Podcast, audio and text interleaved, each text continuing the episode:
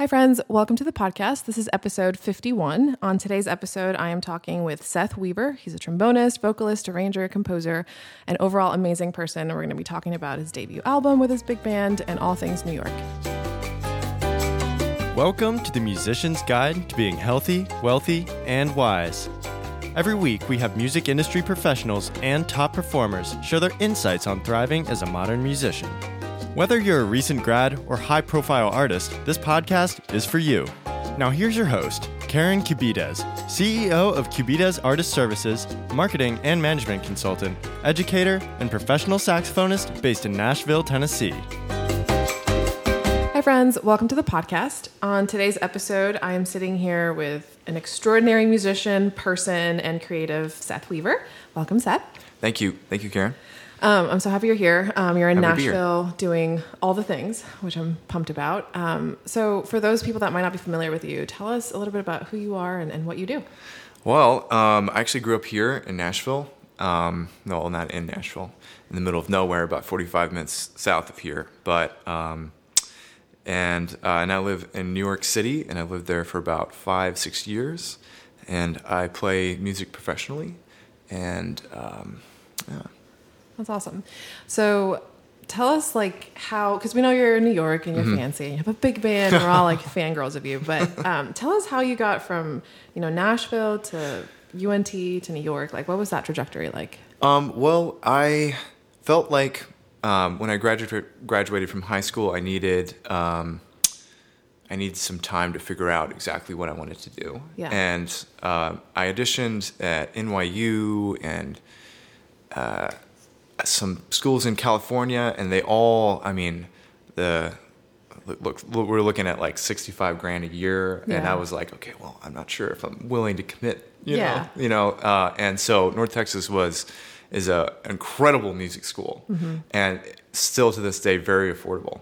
And uh, I was like, well, that's a no brainer. I'm going to go there. Yeah. And after that, I had my eyes set on New York, and uh, auditioned at Juilliard and NYU again, and I think Queens College. It's been a few years. I can't Mm-hmm. remember, but um, I really fell in love with MSM, and I had many friends who were very happy with their time there. Yeah. And that's where I ended up.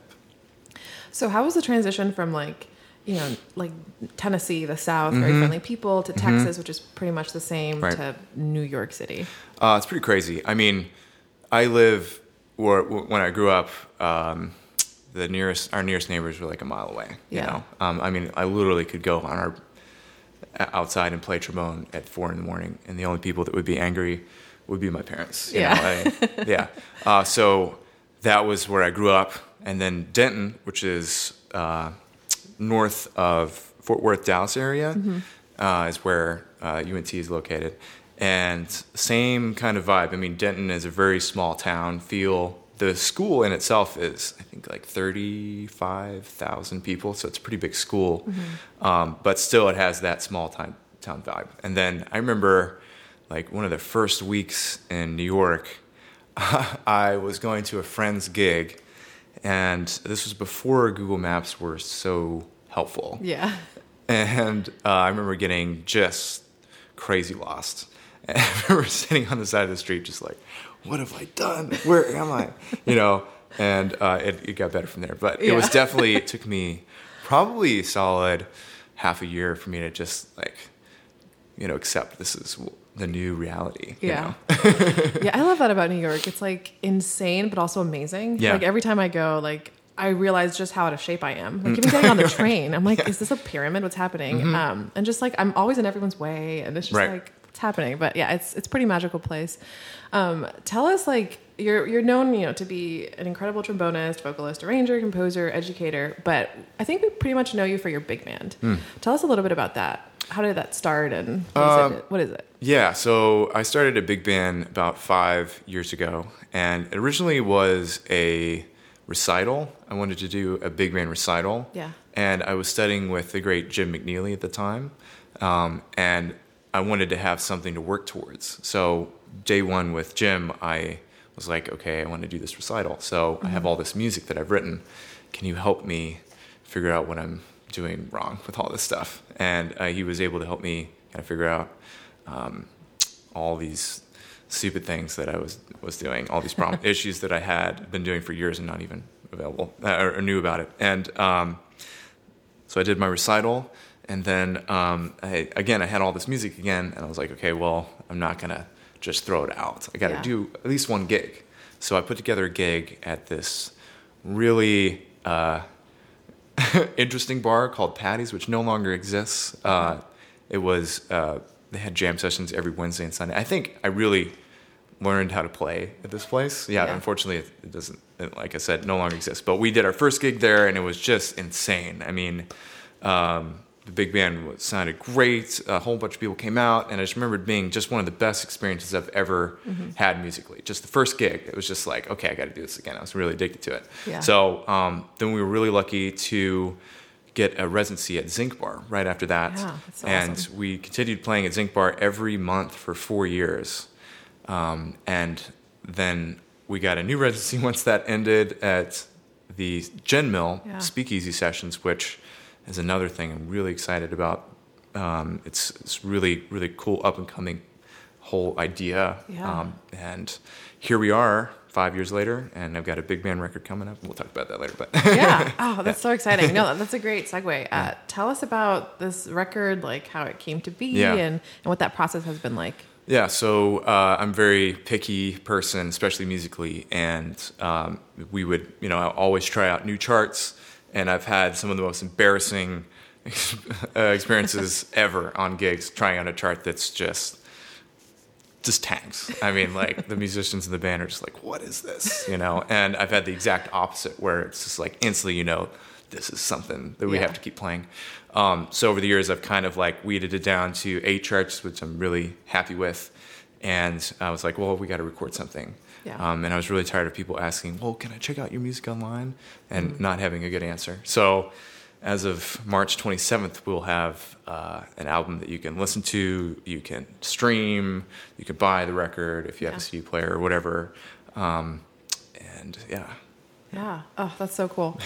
um, so we've been working together for a couple of months. Yeah. And when we first started working together, like I've just, I was so impressed with, even though you might not feel this way, your level of organization um, with like everything from personnel to having recorded stuff, just even the financials. Um, you know, as an emerging artist, like how have you been able to not necessarily like literally finance it, but just like know how much this is even going to cost, Yeah. how you're going to like assemble it. You know, you're working with some of the top musicians in New York, like getting everyone scheduled mm-hmm. together, being in a studio, mixing, mastering the whole nine. Like, how did you even conceptualize this and then execute it? Well, I have the MTA to, to thank for that, actually. The MTA is the Metro Transit Association. Oh, I don't know. They're basically are in charge of the subways in New York. Yeah. And the subway delays, I think, have given me enough time for to organize everything. Yeah, this is I'm amazing. constantly waiting for a train, so I just work on my phone. Yeah. Um, but it it's definitely been a learning experience, and uh, I've had lots of trial runs, like the gigs, just booking people for gigs over the years. I've gotten really much better at organizing that whole thing. I have lists of great alto sax players in New York City, and I have all these people who've played the music before Yeah. and are uh, down to play, and, and I have just tons of uh, that kind of organized uh, Yeah. over the years. It took me a long time to do that. I remember the first gig, I had literally had to beg people to play. Yeah, yeah. Um, and then here we are many years later, and I have it's much easier for me to book a band now. Um, and financially, it's a huge burden. Um, when I was first decided I was going to do this, I sat down with Nick Finzer um, and basically put together a budget for me, Yeah. um, which I actually was slightly under what I originally thought it was going to be, which That's was great. great. Um, but putting that whole together, and I'd actually saved money for years, starting in Denton. Actually, Yeah. um, I saved for years. I was I had uh, some cover band gigs and I had a church gig, and I just put that money aside. And because Denton, you can live for next to nothing Mm-hmm. Yeah. if you do it right. Um, and so I had saved. I mean, for years and years and years and years. Yeah, yeah. And so uh, and luckily I'm not in the red at all with this project, which was really cool. That's And, amazing. Um, yeah, it was planning, just thinking long term. I Yeah. think was really helpful. I'm really glad that you said that because a lot of emerging artists like feel that you know you either have to go into debt or you Yeah. are limited by your financial situation. You know what you could do creatively. Yeah. So I, I think it's really inspiring to hear that if you do save, you could do this gigantic project, Right, yeah. um, and do it right, which is really important. Um, so tell us what the title is and, and why uh, you chose that.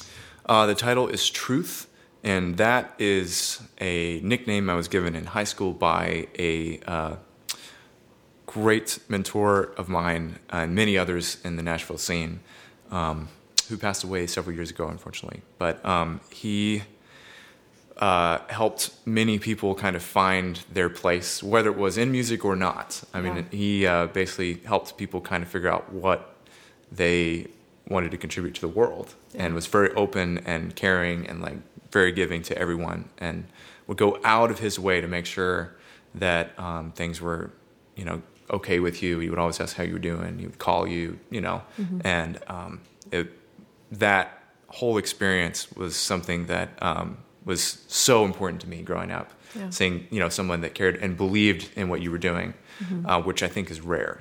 You know, have someone that genuinely believes that what you're doing is is important and you should keep doing Yeah. it.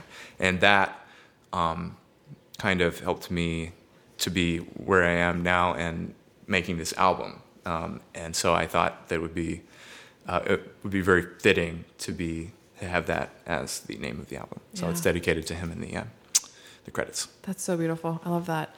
Um, so, what is your favorite part about being a band leader?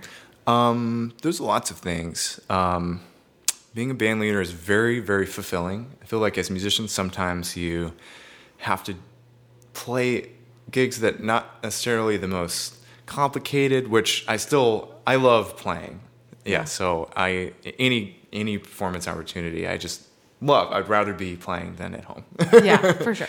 Uh, but at the end of the day, sometimes uh, you just want to play music that you that you've written and and and uh, be around people that you enjoy making music with. Yeah. Um, and so it's always been really important to me to have something that I'm doing, and I had that since day one. When I was at UNT, I had a quartet. We played every Friday in Dallas, and we made very little money. and um, but that Friday, I always looked forward to it, and I grew so much as a musician just having that opportunity to just play, try new things, you know, work with different musicians, and it was. I mean, the amount of money that I made was nothing, but the experience that I that I had was incredible. Yeah. So for me as a musician, I need that outlet um, at being a band leader, um, and uh, that's currently this big band project. Yeah. Oh, love that. Um, so, a lot of us also know you as a vocalist, Yeah. and that's really exciting. Um, tell us like how you even got into to singing and Yeah. Uh, it was like third or fourth grade. We had an option to be in choir or go to recess. and for some reason, I was like, oh, I, li- I like singing, I guess. So Yeah. I, I started singing then. And I started doing musical theater in middle school.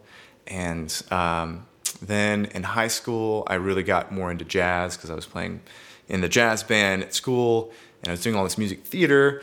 And I was like, well, you know, I'd love to sing jazz. So I started studying with Ron Browning, who still uh, teaches in Nashville, amazing, incredible vocal coach. He works with Yeah. like Wynonna Judd and just the top people. Yeah, Um, wow. And he kind of helped me figure out um, what I wanted to sound like. And uh, then UNT sang in the Jazz Singers, which was great, and with my quartet, and then so forth. And here we are. Yeah, that's so so cool.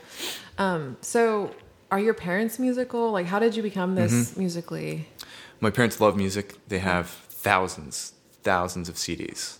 Uh, it's unreal. Yeah. Thousands of records as well. They have uh, probably like 2,000 records. Oh my goodness! Like wow. Yeah, they have a whole wall of them. That's so And so music was always around the house. Yeah. I mean, since day one. I mean, the, the album that I would not go to sleep to unless I listened to was Red Light, Blue Light, which is Harry Connick Jr. Yeah. Big band. I mean, I was listening to that when I was two. Wow, that's awesome. Um, my neither of my parents are professional musicians, but they. Uh, my mom played piano growing up. My dad still plays trumpet, and my mom also played saxophone. They actually met in band in college at uh, the University of Kentucky, oh, wow. and um, they were always brought us to the symphony. Yeah. Uh, gave got us music lessons, and since day one, it's been very musical uh, environment. Yeah, that's so cool. Mm-hmm. Um, so you recently got married. I did, yes. Tell us about that. And also, you were recording an album at the same time. Like, yeah, that was crazy. yeah. Okay. Yeah, it was a, it was a really big year for me Yeah. and and us. In 2019, I recorded my album, and then in August we got married, Jess and I, and uh, it's been, you know, I think one of those. Every once in a while, you have a year where you just grow up like a lot. Yeah. And this was definitely a year where, if I looked back at 2018, Seth, Yeah. I would be like, whoa, you know, we got a lot to learn. and here we are in 2020, and I feel Yeah. like it was it was a really incredible year. Yeah, professionally and personally. yeah, that's awesome. Um, so what does Jess think about all this musical stuff that you do and all the Surprisingly supporting. Yeah. Yeah, it's easy to to be like, you did what for what, you know. yeah. Um, but she is uh, my rock, and it's really uh, amazing to have someone that believes in what you're doing, like I said earlier. But um, uh, yeah, yeah. Oh, love that.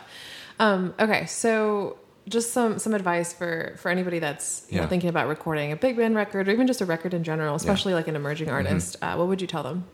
um, planning is important. Yeah.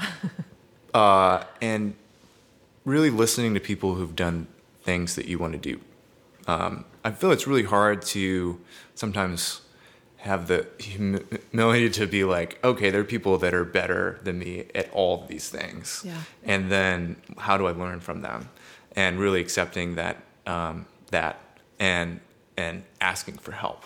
Yeah. And most people love to talk about what they've done. So it's you know very easy to get people to talk about what they've done. So uh, sitting down with someone who's done exactly what you want or foresee doing or something similar, and picking their brain, buying them coffee or a beer or whatever, Yeah. and um, learning from them is I think the best thing you can do because you can read all the books, which I mean I guess that's kind of a similar thing. But when you're talking to someone Yeah. in person, you really see, you know, exactly, you know what what it's all about. Totally. Yeah. I mean, I, I'm a huge believer that you can't improvise experience. Yes. And it's so important to like learn from the mistakes of Yep. others and to, I mean, I feel like in an era where we have Google, there's like no excuse not to know something. Yes. Um, so same thing with like people in your lives and people that Yeah. are doing the things that you want to be doing that Yep. I think that's so smart. And I think why it's, it's been so successful for you. Um, okay. So here in closing, um, Yeah. tell us about how you're going to roll out this record Yeah. and, um, you know, what you're excited about. Yeah, so uh, I'm really excited about just to have something out that people can check out. Um, we are doing two singles. The first is going to be available on March 18th, um, and then the second will be available March 10th. Okay. Um, the record officially is coming out on March 27th, and um, the release date, uh, the uh, release show will be announced very soon. Yeah. Um, and yeah, I just, it's been a really long time coming for this whole thing, and it's really nice for me just to have ev- all the dots, all the I's dotted, and everything, the T's Yeah. crossed, and having everything ready to go, and just just waiting till March 10th. to- Yeah. Or sorry, March 27th. Yeah, no worries. Uh, so we're in downtown Nashville here Yeah. recording, and the train tracks are like a thing. Oh, so no worries. Um, so okay, so last thing, I guess, a couple fun rapid fire questions. Yeah. Um, tell me, what is your favorite food? Favorite food, huevos rancheros, actually, which I fell in love with in good old North Texas, which has some of the best Tex-Mex in the world. There in Denton, uh, food is amazing. Yeah. And at oh gosh, Fuzzy's Tacos, they have huevos rancheros, Yum. which is Yeah. the bomb. I tried them. Nick made me, was They're good. life changing. Yep. Mm-hmm. Yeah. Okay. um, what's your most favorite place you've traveled to? Uh, the best place, or one of the most recently cool places I've ever been was Malta, which most people have never heard of. But they have this crazy history. The Knights of Malta, which was this elite fighting force that fought off the Ottoman Empire, and it was the Wow. most successful defense of an island that's ever happened. Cool. Uh, but it's this beautiful island off the coast of Italy Okay. and it's this hodgepodge of like 20 different cultures and they take uh, the euro and they everyone speaks english That's so cool. and game of thrones was filmed there actually Important fact. yes some, some of game of thrones before they actually ended up harming some of the archaeological sites so Oh. they kicked them off the island yeah Okay. but the, the, the wedding of drogo Dross Drogo Yeah. and Khaleesi? Uh, yeah, that wedding with the big arch in the background Yeah. is Malta. Yeah. Oh, yeah. that's so cool. Okay. um, well, thanks so much for chatting with us. Thank you for having me, Karen. Um, where can people find you? Like, give us your Instagram, your Yeah. website, all the things. Uh, www.sethweavermusic.com, which is um, going to be updated very soon, but you can check out what I've got up there right now.